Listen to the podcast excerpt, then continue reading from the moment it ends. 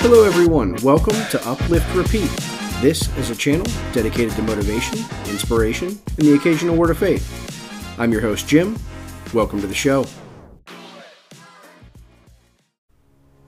Hi, guys. Today we're going to talk about 10 tips for living in the present. Every day, we are all bombarded with messages telling us to think about the future and what it could be. We are constantly thinking about what is to come, but fail to appreciate the present. So, how does one live in the present? In this podcast, we're going to look at how to live in the present, whether it's meditation, mindfulness, or simply taking the time out of your day to spend with your family. These tips will help you appreciate everything you have in the present, in the moment. First, quit worrying about what you're going to do in the future. It's not here yet. Second, stop focusing on your past failures and mistakes. Just try and learn from them. Three, stop trying to figure out what you should have done differently. It's already happened and it's not something you can change. Four, stop comparing yourself to others. You can only be you, and that's good enough. Five, quit comparing yourself now to your past self. Six, stop focusing on what you need to do in the future. Seven, stop comparing yourself to the people in your life. Eight, stop worrying about what you don't have and look at the blessings around you now.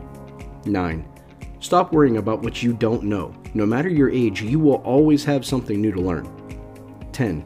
Stop worrying about what you cannot control, and that's a big one.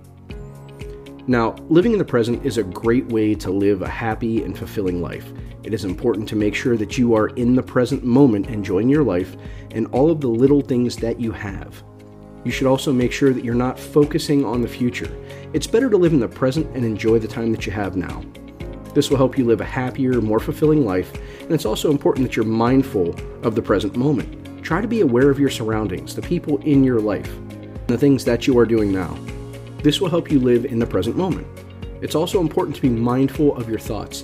Try to think of less negative thoughts and more positive ones. When you're mindful of your thoughts, you're able to live in the present moment. It's also important to be mindful of your emotions.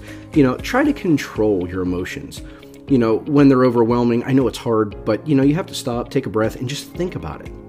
If you're able to control your emotions and live in the present moment, you will be able to live a happier life and you will not worry about what you have done and what is going to happen. It's easier to dwell on the past, you know, to feel sorry for yourself and let the emotions that you have ruin the present moment. However, it's important to remember and understand that the present is the only time that you have. The future is not promised. Okay, everybody, if you took the time to stick around, I just want to say thank you. If you have any questions, comments, or concerns regarding today's message, please feel free to leave those in the comments below. And if you'd like to support the channel in any way, please follow the link in the description. Until next time, keep your head up.